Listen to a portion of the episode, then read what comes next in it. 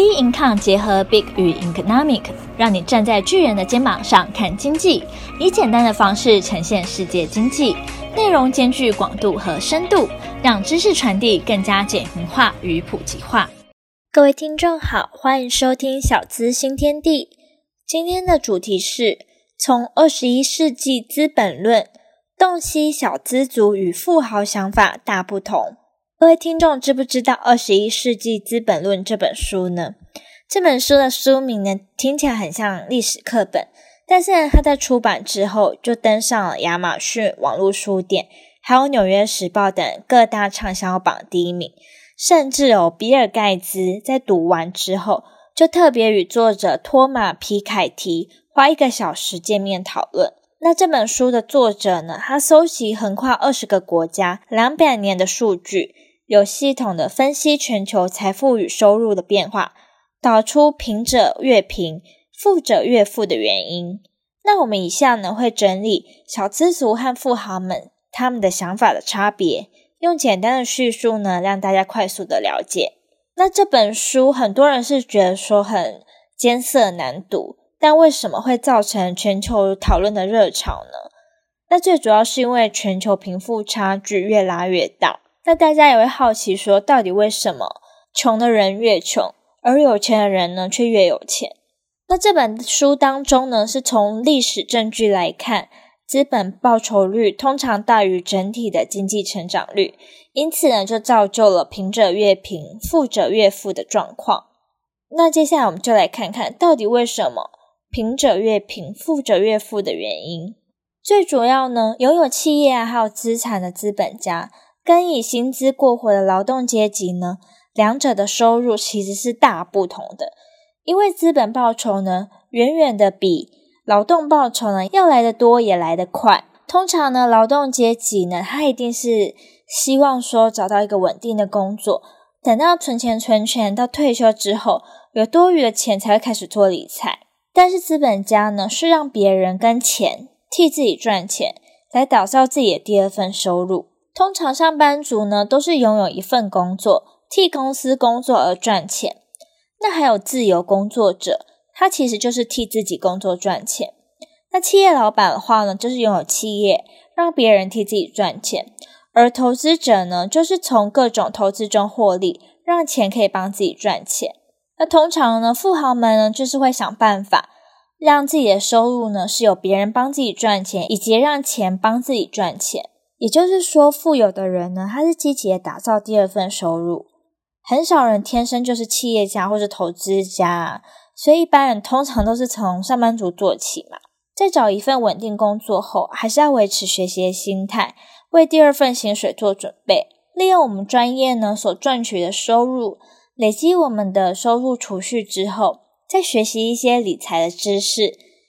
落实了资产配置之后，再从投资的过程中修正的错误，创造出稳定理财的收入。大部分的小资族呢，都是等有多的钱才开始理财。很多人以为呢，是有钱的时候，存到钱的时候，才能以钱滚钱的方式来致富。但事实上，应该从小钱就开始做管理了，可以用积少成多的方式。美国作家 David Bach 就提出拿铁因子理论。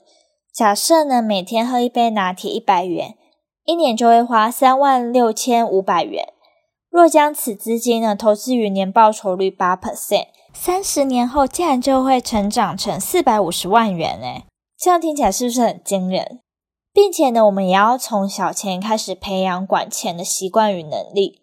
有些人呢赚得多，但也存得少；有些人赚得少却存得到，差别就在于管理金钱的能力。那像我自己以前的时候，其实都会把钱花光，然后自己也不了解说自己到底花在哪里。有些时候快月底的时候，就会想说，诶，怎么这个月花那么快之类的。但后来的时候，我有养成那个记账的习惯。后来我觉得说记账其实对我的帮助还蛮大的，就会很明确记录下来说，你吃饭是花多少钱啊？你的娱乐是花多少钱？你买东西是花多少钱？这样子呢，也比较好控制我们钱的流向。无论现在的数字有多小，但是如果没有从现在开始，就无法拥有更多。因为呢，富有的人呢，他早就知道了。其实，如果说你赚的很多，但其实也并不代表说你资产很多，你存很多啊。必须要钱留得下来的才算是自己的资产嘛。而且呢，也要关心我们所存下来的资产呢，是否能产生收益，才能快速累积资产。富有的人呢，他拿到收入之后，他会想着要把收入拿去投资，而不是拿去消费。因此呢，会花时间学习一些投资的知识啊，想办法用手上一块钱再赚另外一块钱。投资呢是看价值而非价格。投资当中呢，其实并没有什么不好的风险，只有不对的价格。那从以上就得知了为什么贫穷的人会越贫穷，富有的人呢会越富有的重要关键呢，就在于金钱的观念。即使呢工作能力很好啊，也拥有很高的收入。但是呢，要钱留得下来才是真正的财富。富有的人呢，拿到收入想到的是投资，而不是消费，可以投资自己啊，或是资产。此时呢，花钱就不再是看价格，看的是这项花费呢值多少价值，并且呢又能创造出多少价值。投资自己呢，可以再创造专业收入，投资资产，再用钱帮自己赚钱。所以呢，富有的人是不断的帮自己创造更多的钱。那将来啊，未来通货膨胀呢，将会更加的明显哦。我们的收入呢，需要靠自己长大，辛苦工作呢，是要投资自己，改变观念呢，可以让未来过更好的生活哦。那今天的小资新天地就到这边结束。有任何问题或任何想法的话，欢迎到我们的脸书专业以及我们的 Instagram 直接与我们做交流。那我们下期见喽，拜拜。